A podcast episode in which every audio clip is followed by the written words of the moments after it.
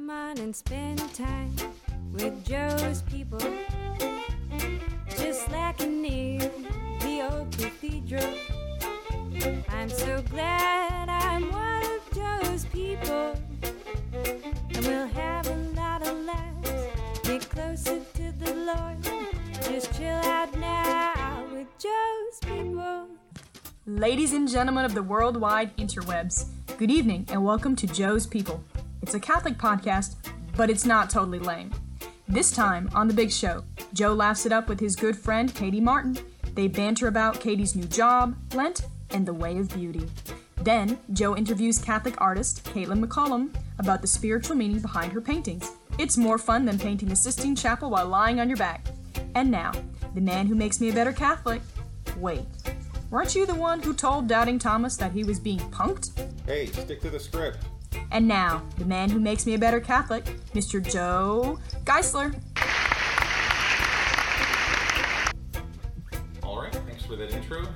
We're back. Okay, we've had a short hiatus on the podcast, maybe um, like a year or year and a half. I forget. It's uh, time flies, you know, it happens. Uh, it's it's mostly the editing. Uh, interviewing people's fun, but podcasts uh, editing really not that fun. So, but uh, um, but anyway, so um, so this week we're going to be uh, interviewing uh, Caitlin McCollom, uh, one of our our artsy friends, and uh, and on the show we have uh, Katie Martin as my my co-host this uh, this week.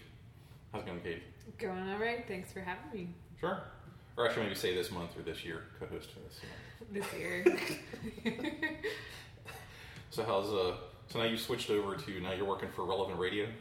I am. So- Yeah, yeah. I was hired back in November on All Saints Day, which is kind of a cool thing because I have all the saints interceding for me. Cool.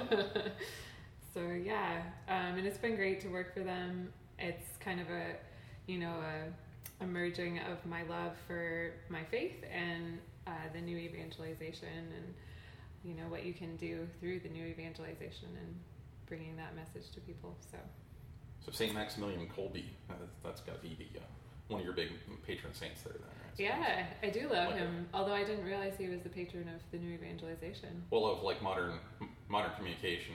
Was, Ah, Interesting, yeah. okay, cool. and I guess Saint JP too, too. Yes, That'd be one of the big JP2 is the man. Yeah. See, and that segues into uh, I was having dinner with my or lunch with my friend Kim, and she mentioned you guys are giving you're going to give the Saint JP two Center an award. We Uh, are, yeah. yeah. This coming Tuesday, March 28th. Yeah. Yeah, she asked if I was going. I'm like, oh, um, if I knew about it, yeah, I think uh, I'll, I'll discern and I'll Uh, get, I'll get back to you on that. So. You can blame me. It's all good. It's all good. There are many dinners and galas floating around. This is the we have our gala season. Uh, I think in spring and fall. So gala and dinner uh, True. season. But so yeah, I, I guess you can give a. We decided we decided you can always give a, some kind of you know disclaimer that uh, you know Katie's views are not those of Relevant Radio or any Yes, of their that's true. any of their affiliates. I'm not speaking on behalf of Relevant Radio tonight, and I do not represent their views or claims. Me neither, really. So, yeah. But I'm not opposed to most of them, probably. So, yeah. but uh, yeah, yeah. The other thing I was thinking about, so it's uh, I don't normally like to date the podcast, but I guess that we're in the middle of Lent, so I was thinking about what uh, uh trying to think about what I was doing for Lent. Uh, I I think I'm editing podcasts. That'll be my my penance, so or my Lenten observance. So, but uh, but do you have any you have any Lenten things going on? I do, yeah. I um so I've been kind of diving into this ministry called Blessed is She. And I I want to say is it Catherine Whitaker Oh yeah, Catherine Whitaker, yeah, is involved in some way? yeah. Scott, uh, um, she's married to Scott Whitaker. Yeah, uh, who, yeah. di- director of development at the diocese. Right, yeah. So I hadn't found out about it until maybe like, I don't know, a few months ago. And then maybe 10 of my friends spontaneously, like without knowing that anybody was talking to me about it, started emailing me, Have you heard of Blessed is She? Have you heard of Blessed is She? And finally, one of my friends said, Hey, there's this Lenten journal that they've created that's sort of like a day by day guided journal. And normally I'm not like a guided journal kind of person. So I was sort of like, ah, do I really want to do this? But it's really nice the way they have it set up because it has a little scripture passage and, and then it has a little meditation and then some question prompts for journaling further. Um, and then just sort of like a short meditation that you can sort of pray with throughout the day. Um, so it's been it's been good for me. I think in a lot of ways, you know, like its focuses on humility and sort of like um, they use the passage from St. Paul um, that says like put on love, you know, that is like kindness and gentleness and all of these other sort of qualities that we strive for in our Christian life. Um, and then uh, yeah, so it's it's sort of like challenging in the sense that it's you've you've heard all of these things before, but you know you really have to kind of dive deeper into them and be humble about am I really you know putting aside my anger or putting aside my um, vanity or whatever. In Austin traffic, definitely probably probably not putting aside anger. exactly. Yeah. right. so yeah, that's been good. Cool. Um, yeah, and Catherine's a uh, she's also she also works or she's a uh, um, graphic artist. I actually had her do a graphic design for me a while back. Interesting. In yet another business I had years ago. So yeah. Cool. So uh, now, um, so we're going to talk to Caitlin, who's an artist, and art uh, kind of ties in my mind with. Uh, we talked um, uh, years ago about via pulchritudinis. Um, now you might. Uh, I, I have my own quotes on, on some of it, but um, you might want to enlighten us to to exactly what via pulchritudinis is. Yeah. So the you know for those who don't speak Latin every day, via pulchritudinis means the way of beauty, and it was the concluding document of a 2006 plenary assembly that was um, led by Pope Benedict, I believe. Um, and the way I sort of understand it is that they're trying to create pastoral pastoral uh, sort of applications for um, the three transcendentals. So the tre- three tr- the, Say fast, yeah. the three transcendentals are truth, goodness, and beauty.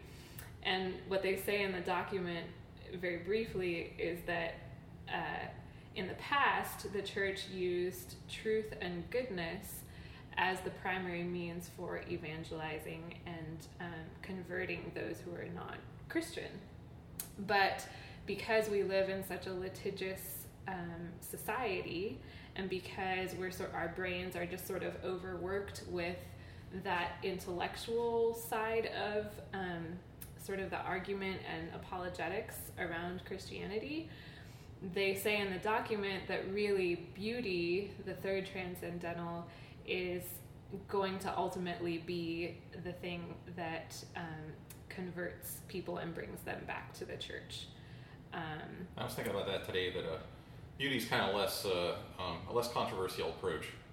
So you, you don't have people that are like, "Man, I hate that Mona Lisa. Damn it, that's just I can't stand that painting." Absolutely. I know, right? yeah, and I mean, I think, you know, beauty is the language of God. You know, he, he speaks it, especially in nature. We see it in the beauty of creation. Um, so, you know, we, we know it in sort of like just a natural law sort of way. We know it in our hearts. Um, so, why not, you know, return to that? Cool. Now, now we've actually had artists on the show before. I was thinking about that because I initially thought, oh, this is the first time we've we've had artsy people, but we've had uh, um, uh, we had Arlen on, who's a photographer. That uh, I guess you can make the argument, you know, and he also he he, uh, he turns his photographs into different works of arts as well. So, and then um, Mark and Alex, we just we had on a while back, and uh, they qualify since they're filmmakers. So Absolutely. Yeah, they do. so, but uh, but now Caitlin, uh, yeah, she's one, or she's our first painter, I guess. Um, and then, uh, so she's actually not really one of Joe's people. She's more one of Katie's people. But I guess I, I guess I, I saw one of her posts once. I'm like, oh, a Catholic artist. Yeah, okay, this would be interesting actually. So, and uh, um, now, how do you know each other? Uh, we know each other through Schoenstatt. I, I think in my life, Schoenstatt is often a common denominator. Um, I think we just randomly met there at a women's group meeting on a Tuesday. Um, and she's she's friends with Rachel Gardner, who I've known for a long time through Schoenstatt.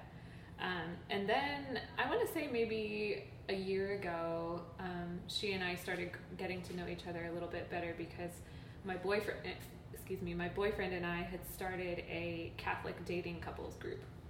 And so she and her boyfriend started coming to that group um, and got to know her um, just through seeing her more regularly.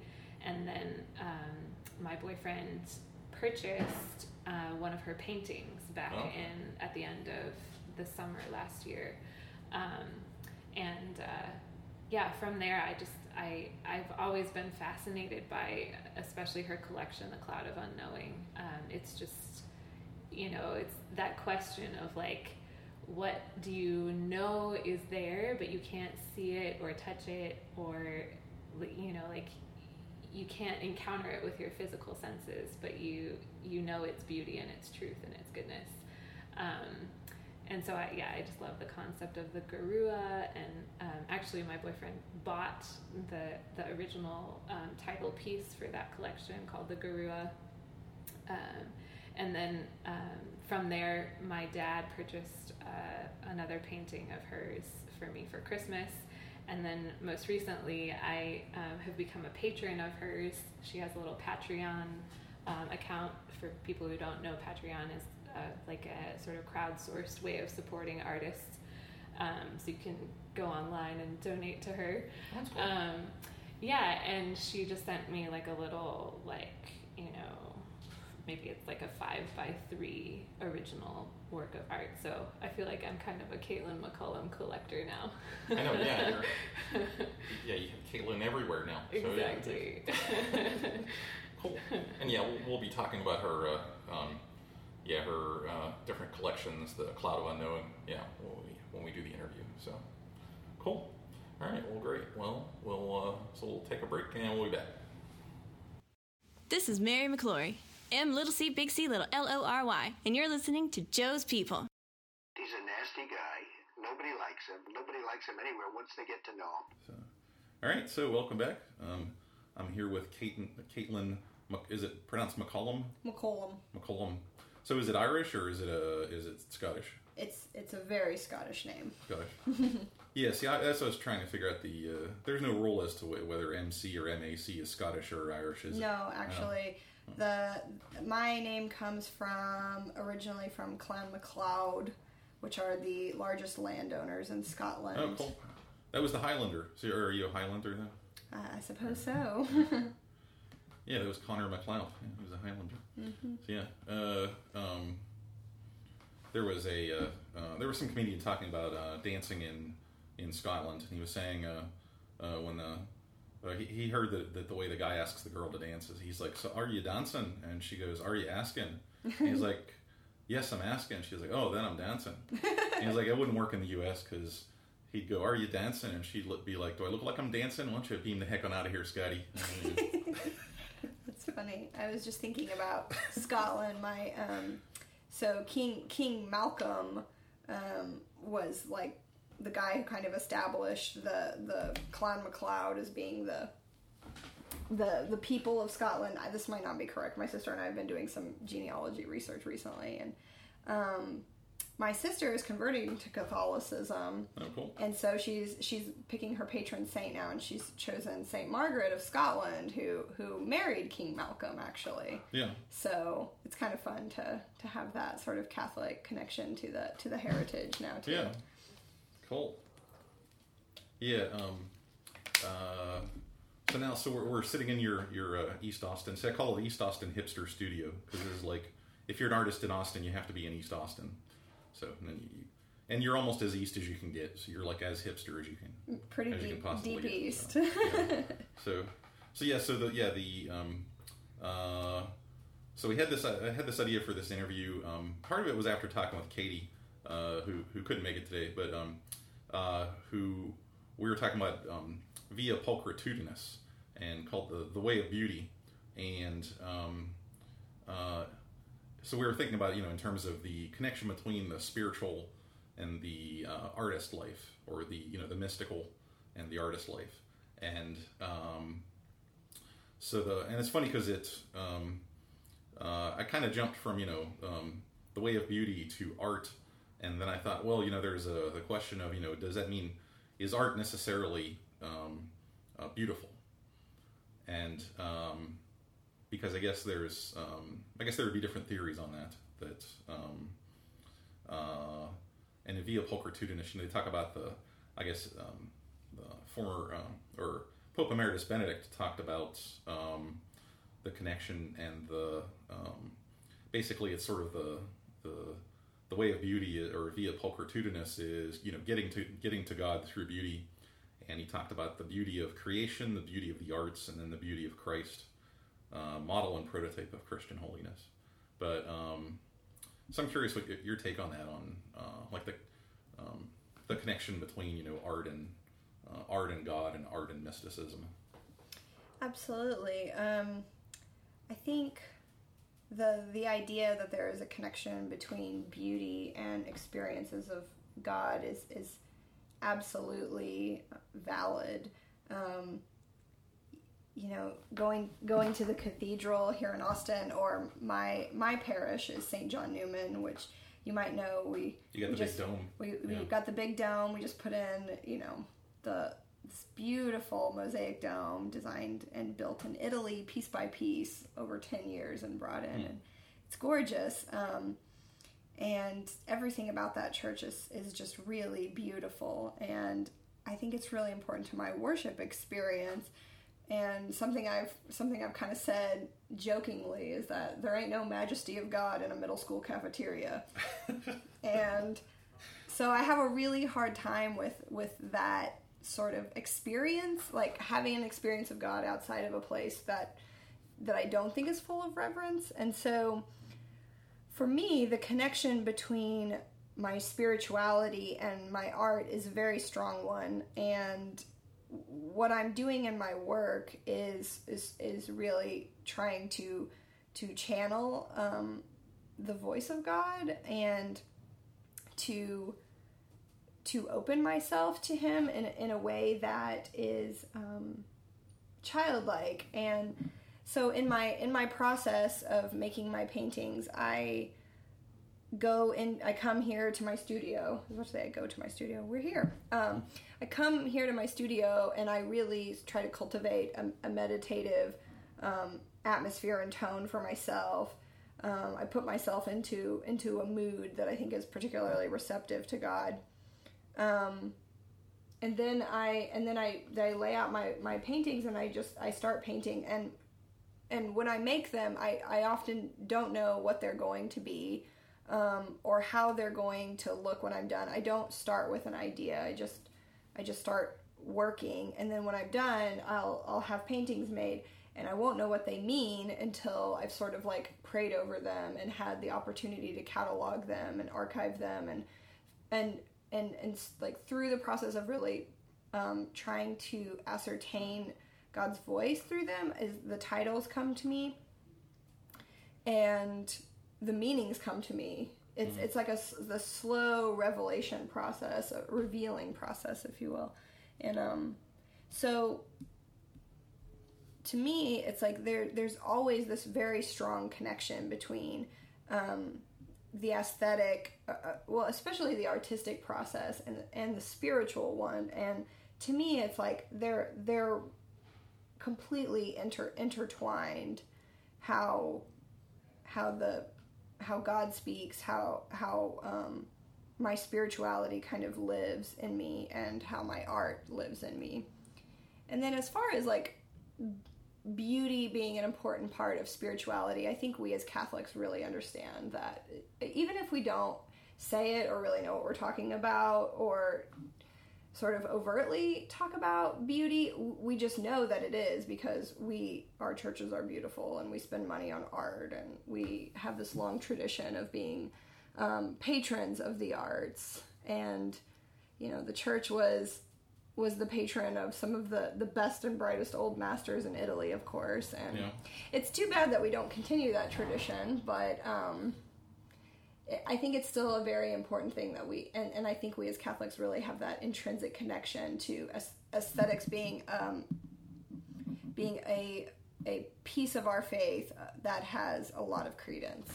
Yeah, yeah, um, yeah. I think you'll see. Yeah, like in the um, writings like Hilaire Belloc and uh, uh, G.K. Chesterton. The um, uh, even at the time, I guess you know around ear- early 1900s, the uh, talking about the tendency to move uh, move away from beauty and art. Um, but uh, um, yeah, it reminds me of the there was a website that had um, I think it may, have even been the Vatican Observer. They listed the um, ten ugliest churches in uh, Europe, Oh, and uh, one of them was a one of them was a cube.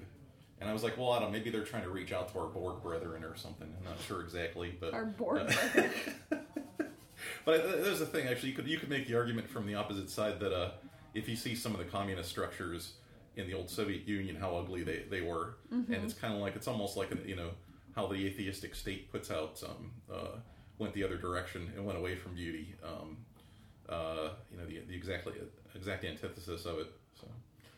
So, I, I guess I wanted to back up actually now and um, uh, and so get into. Um, I'm curious. So, uh, why did you become an artist? Actually, Um, I did not become an artist. I was I was calling myself an artist from the time I could speak, and I've never been able to do anything else.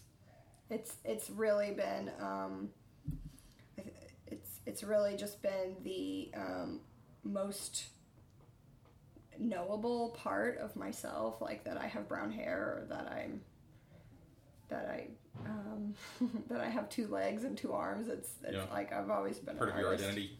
Yeah, It was like uh, the writer Juvenal. He said uh, people asked him why was he was a satirist, and he said, "How can I not be a satirist?" So, but yeah, yeah. I, I couldn't I couldn't separate myself from from that. It, it um, I guess maybe this is a little tangential, but um, I uh, was recently interviewed by Harvard University to um, learn more about um, artists, um, artists whose who were also career artists, so professional artists who made art as their way of life, their, how they made money. And um, so she was asking me about would if I if I stopped being successful, would I um, would I abandon my craft and try and find something else that I could be good at that would be lucrative? And I was yeah, like, well, no, absolutely not. And she said, "Oh, it's very interesting because there seems to be two camps of artists. There are people like you that are that are just going to keep doing it, whether they're getting paid five dollars a day or a thousand dollars a day to do it." And then there are these other people that sort of come into art and they feel like they're successful at it and they make art and then maybe they'll lose their success and so they'll they'll sort of abandon it and and move on to something else that they can be successful at. And Yeah. I just I was completely flabbergasted because I thought who who are these people that just come into the art world and and then Just and try then- it out. and then See. just try it out and then leave. I was like, this is kind of a weird life to to have to do. I mean, it's um, often you know as much as I hate the the stereotype of the starving artist, there's there's often a um, poverty and um, wanting to do something else, but having a having a brain that's completely focused on art. It's it's like you can never do anything else yeah, and I've never been able to do anything else. And God, in fact, won't let me do anything else. Every time I try to, once I tried to get a job in the corporate world because I was really broke and I really needed health insurance, and um, I had so many providential moments where where God um, was just like, no, you can't do that. For example, I um, I had an interview to be a PR person at Clorox Bleach. I was like. Well, I'm pretty good at PR. I've done it for myself for a long time, and Yeah. I love bleach. I'm a real clean gal. I could I could definitely be the PR person for for Clorox bleach. So I was I was you know I got this meeting set up. We were sitting at the Four Seasons and having having supper together, and it was it was going to be perfect. And she was uh, she got she asked me why I why I really didn't have any work experience, and I was like, well, I've been an artist for the past um, five years, and she was like, wait, you're an artist? Well, yeah, but I, I'm trying to do a new career trajectory. And she said, Well, I'm not going to let you do this. I'm not going to give you this job. It doesn't matter how good you are. Go home and be an artist and make Uh-huh. that work. Don't work for Clorox. and I was like, I tried to convince her unsuccessfully. And, and then, you know, I sort of, that, that was sort of the moment when I really realized that um, I needed to really fully invite God into my practice and make it as much about Him as it was about making money and about sort of like being successful critically. Yeah. Um, you know, getting getting good shows and getting good reviews and having the right collectors buy my work and that sort of thing. And so, and that really changed things for me. But um, I've never been able to do anything else, and I don't know who these other people are that can kind of swoop in and make it a business for themselves for a while and then swoop back out because I think it's Try something different every few years. Yeah. yeah, it's kind of more of a more of a grind. Um, it's, Or a vocation. Yeah. it's a vocation. Yeah, it's like you know, he would a would a priest get out of uh, his vocation because it was wasn't unsuccessful? working too well. I was saying my podcast. People were, were asking, "Well, what what is it?" I was like, "Well, if it makes a lot of money, then it's a business. If it doesn't, then it's an apostolate." So I'm, I'm going to go that way. But and they didn't like the term scam apostolate either. They Scam costume. yeah. Well, you know, and and sometimes sometimes you can have both, and that's amazing. But um, yeah. So I, I don't know. I definitely think of it more as a vocation than a than a job. Yeah. Yeah, in in engineering, uh, I'm from, uh, yeah, people. Uh, uh, I, th- I explained that you know some of my coworkers that's that's they're engineers because they they're, they can't do anything other than engineering. So that's what, you know, it, it's a vocation. So it's you know, if they weren't doing that, they would just uh, be entirely unhappy. So Yeah. So I'm curious about the process and about the. Um, uh, so you um, looks like almost exclusively work in acrylic paint. Yes, that's right. So all of my paintings are acrylic paint on a synthetic paper, which is not actually paper at all. It's a hundred percent polypropylene sheets that are um, opaque plastic. So um, yeah, it's it's plastic paint on plastic paper. Is there any particular reason you chose uh, like acrylic versus, uh, paint versus uh, watercolor, or what's the? Uh, Well, the material that I work on is a Japanese product called Yupo. And um, Yupo is a very new product. It's only been on the American market about maybe five or six years. It was developed in Japan about 10 years ago as an, and it was marketed here in the US as an erasable watercolor paper. So if you paint with watercolor on it, you can actually run it under a faucet and it will come totally clean. I started experimenting with acrylic on the paper um, probably, let's see, it was like probably three or four years ago. And um, I, I, I was, the material is very strange. So it's completely non absorbent. It's just like plastic and it's ultra Yeah. smooth. So when I started painting on it, um, I was formally trained to paint in acrylics.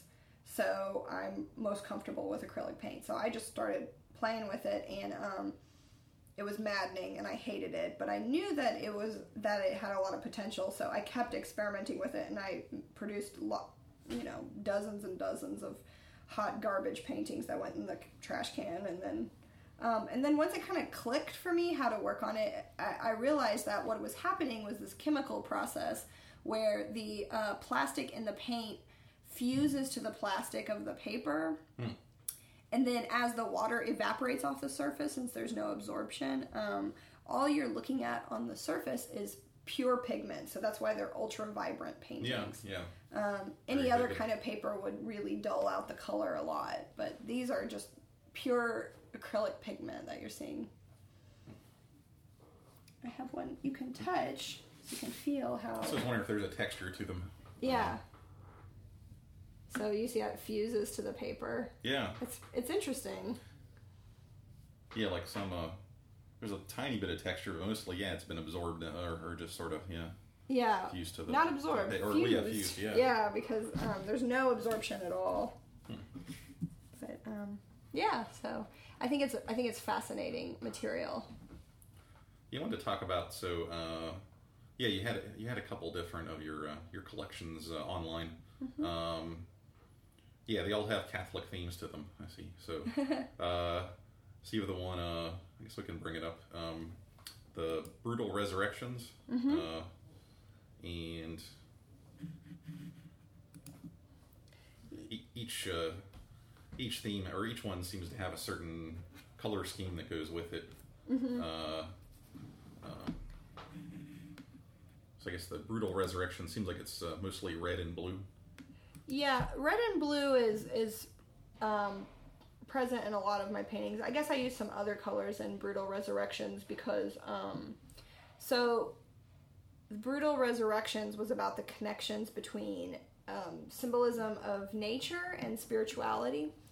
So, um, for example, here's um, blood on the moon, Yeah. which is um, about this uh, prophecy that when there's five blood moons in a year, that Jesus will return. And in 2016, we had four blood moons, and I made it in 2016. Oh, okay. And so it was kind of like a, another blood moon. And the idea that the, the moon can be a very important symbol in our in our faith. Um, And it's even tied to when we have uh, when Easter falls, right? So Yeah, the the moon's important, and um, I'm really fascinated by it. So uh, a blood moon, of course, is when it's a big full moon and it has this this really strange red sheen on it, and um, so this is the idea that you know you would look in the sky and you would see this this moon, this this blood moon, and it would mean that. Um, that everything was about to change that that you know perhaps um, life as we know it would would would end and there would be some some great spiritual uh, renewal or reckoning that would would be physical so um, Revelation talks about the moon, the moon being as blood. yeah. So I, I, t- I, I tied a lot of um, symbolism from Catholicism and um, and of course uh, just nature in general. So um, the other one is the the burning bush, which of course is a you know a symbol of an experience of God. You know that a bush would would be a, a natural symbol that also was about was about um, meeting God. I have another painting which is outside in the front um, called the Thick Red Sea, which again is about this this reckoning that you would have with God, where um, like in the Red Sea, where you have to you have to trust, and you're just walking and um, in total fear and unknowing, and um, that that God is, is is working in your life in some way, and and very physically in that instance, in the reference to the Red Sea. It almost, look, I mean, looks at um, yeah, the burning bush and the flame. That's also um, uh, one of your other works uh, is about the dark night, and it reminds me of the purgation of the soul uh, during the dark night. Is uh, um, is all about sort of the God's fire burning away the um, burning away the soul uh, and purging. Yeah, yeah, and the the Dark Night, um, right there. That one is, uh, yeah. Again, it's like it has like a, a deep sort of um, very bodily red color at the bottom, and um, as you move up, it moves towards light.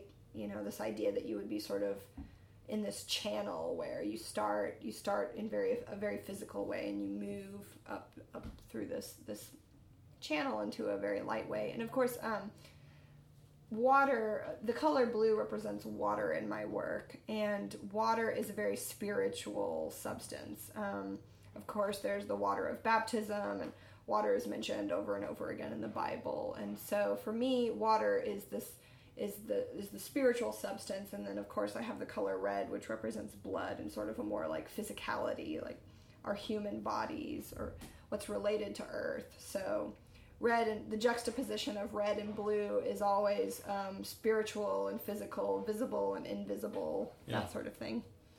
Yeah, I know um, blue is the color of Mary, and uh, um, I think it was uh, uh, uh, St. Louis uh, de Montfort. Uh, he he talked about um, when God created the earth, He gathered all the waters and called it um, um, um, Maria.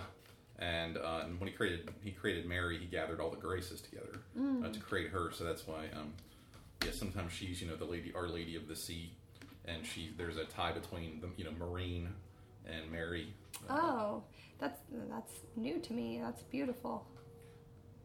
So now jump over to the. Uh, uh, this is the cloud of unknowing. Mm-hmm.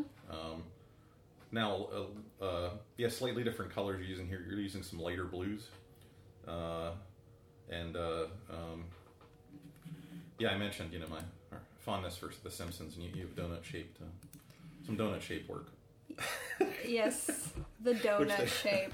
So the the the I'm using scare quotes here. The donut is actually this idea of of um, so it's what I call a loop, um, and there's a hole in the middle So this idea that there would always be that these paintings would have um you know this beautiful painting in, in a sort of a donut shape, and then in the middle there'd be a white space, which would represent this frustrated space, this this place within you that is always unfulfilled in this life, um, physically and spiritually. So in a physical sense. Um, everything everything holding a space for something else so like your, your skin is holding a space for something and, and inside of that your your organs are hollow and your your blood vessels are hollow and inside of that is hollow and it's like everything is whole it has space in it Yeah. and everything has a hole in it and it's like your entire and then to sort of segue into the spiritual sense is like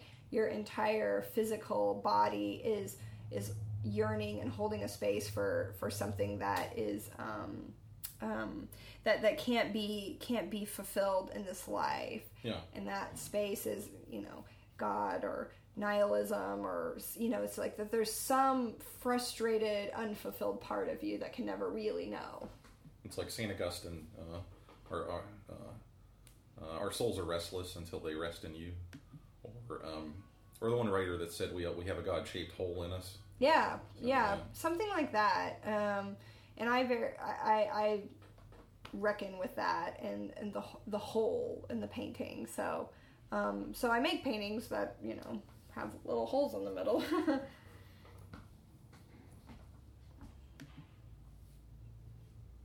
So you have one called Swirling Humanity. So tell me a little bit about that one. Um, yeah, so that one, um, it, it looks sort of like, um, like an organ, like a, Yeah, it looks like- Intestine. could be the intestines. Yeah. yeah, definitely the intestine. And that one's really about, uh, the sensuality of, of death and, and of, and of your own body and how the sensuality of, of just having your senses overwhelmed by knowing about your body and just the knowledge of its complexity and of its um, of all of the things that make up your body that can be beautiful and grotesque and alarming and it's just sort of like this moment where if you could you could sort of have a symbol that would show you that you were just this little frail bloody sack that was sort of floating in space and um, to really just show a vulnerability Yeah. about your life Yeah, Marcus Aurelius talked a little bit about that in his meditations, uh, about how um, uh, the human condition can be beautiful, but also, uh, you know, if you contemplate on it too much, you can you can get grossed out by it. Actually, he put it more more uh, beautiful than that. though. it's true I was, I was just jumping around here. Uh, inside the drops of water are, rip- are ripples of darkness. So that's it's got an interesting. Uh, um, it's got almost contour lines in it in the, this painting. Um, so it's like a teardrop, I suppose. Uh, yeah a teardrop like- shape. teardrop shape but it's like a teardrop that is um, active it's it's moving the water is rippling inside of it um, and that there there could be this you know this idea that our, our tears are something that um, um, Father Charlie and um, Dripping Springs at St. Martin de Porres, he, he said once that tears were liquid prayers, and to think about that each individual tear would would would hold this world inside of it with, with darkness and um, of like flesh and also water and having a spiritual sense to it.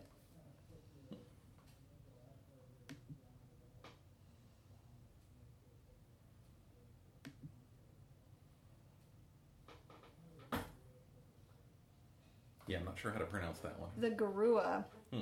So, Garua is a weather phenomenon in the Andes Mountains, primarily um, in South America.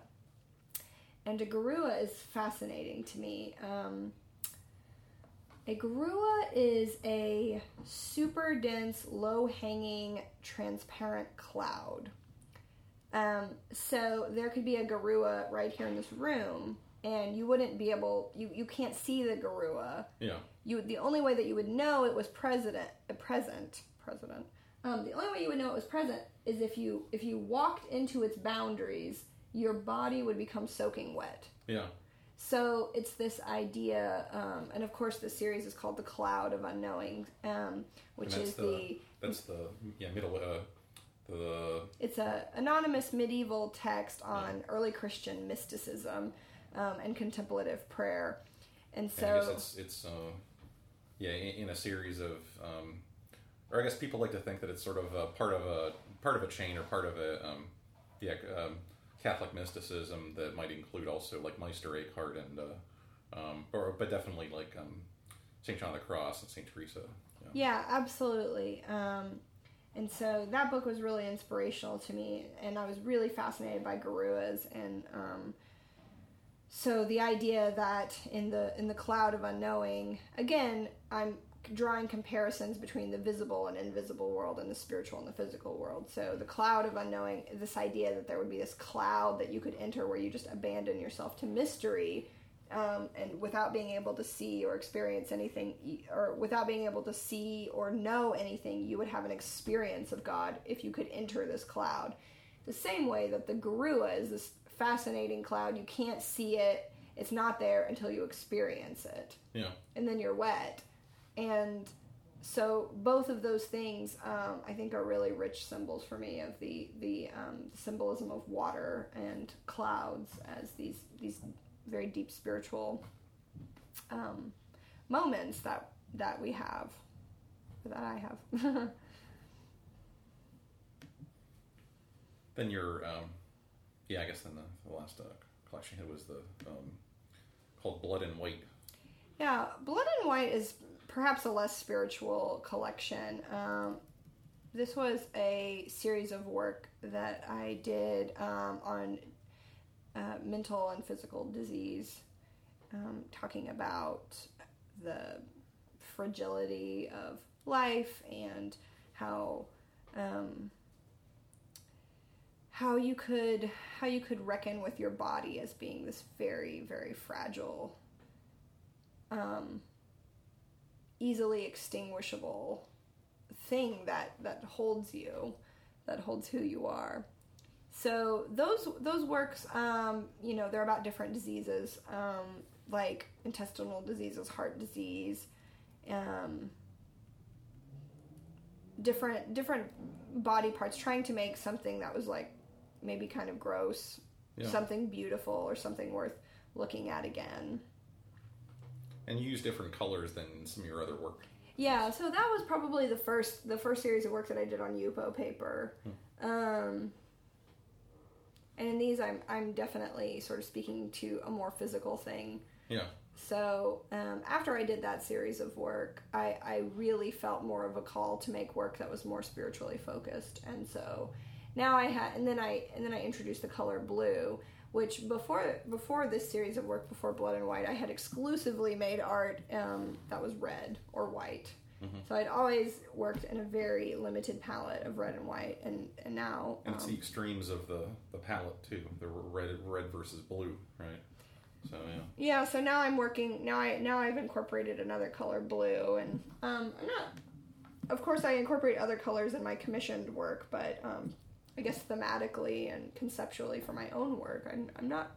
I'm not quite sure where I'm going next. I, I started to incorporate some goldenrod in um, brutal resurrections, and I'm thinking maybe I'll maybe I'll keep going with that.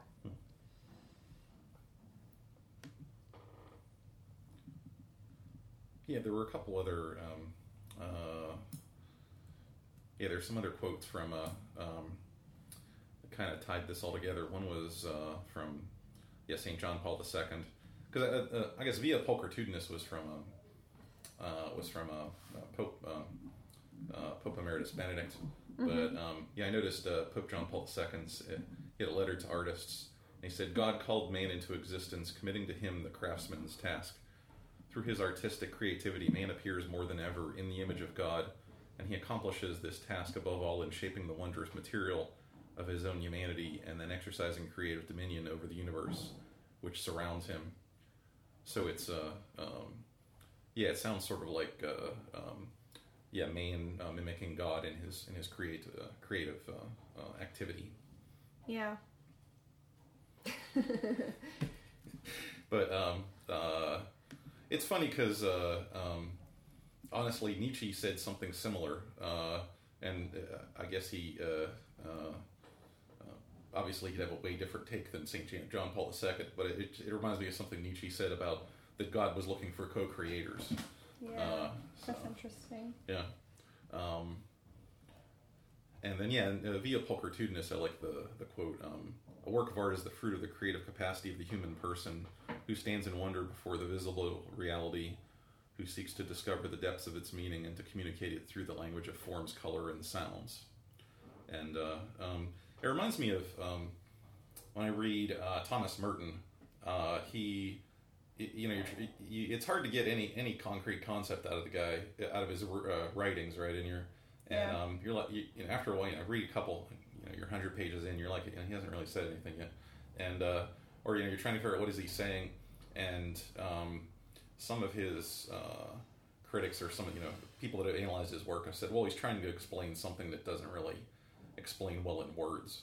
So it's kind of like you know art. You know, in some ways, art could be a better um, uh, might be a better medium for explaining you know some certain spiritual concepts rather than words. Yeah, absolutely. I, I'm reading uh, reading New Seeds of Contemplation right now, and um, it's like this book is not about how to how to perform contemplative prayer or how to be a contemplative, I should say. The, the book is not about how to be a contemplative. It, it would be it would be as if I could would write a book called How to Be an Angel. yeah, I, there there couldn't be anything. So and and really he's you know in his hermitage and he's just writing for himself really. So i think about that and kind of it's kind of similar to to the the visual artist you know? It's like i'm i'm here alone in my hermitage part-time and um and that cultivating that solitude is extremely important to my craft and so I come in, and, and it's like you're working on something that's ultimately, um, you know, reflecting back to you what whatever it is that you're meditating on. And then, if you're really lucky, somebody will come along and they'll look at whatever you're doing, or they'll read whatever you're doing, and they'll have an experience of it that is similar to what you were thinking. And Yeah. that's whenever I think it's successful Yeah. as an artist. Whenever someone looks at something and, and, and says, "Oh, like it's it's a heart and it's it's busted open and there's water f- splashing everywhere." And yes, that's what I'm thinking about.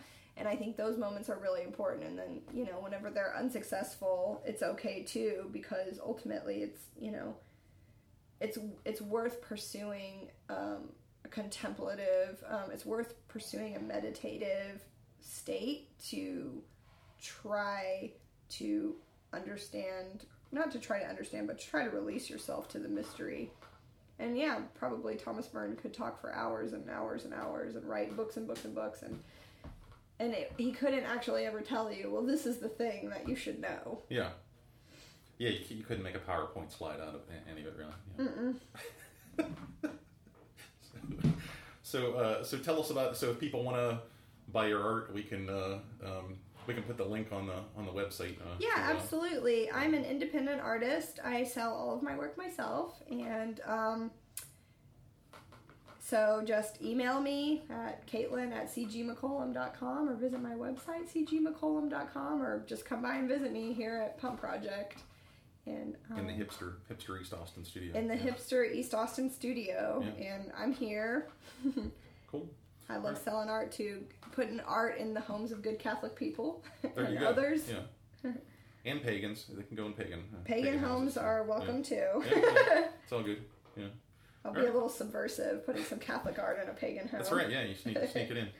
But It happens. It does. yeah, and it, it has an, an effect on people, right? So that's uh, yeah, that's the point.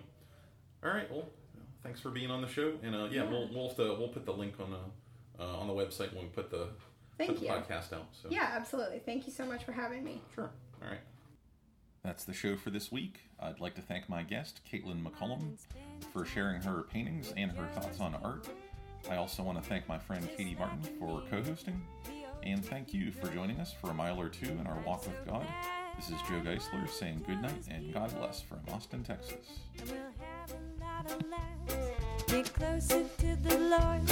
Just chill out now with Joe's people.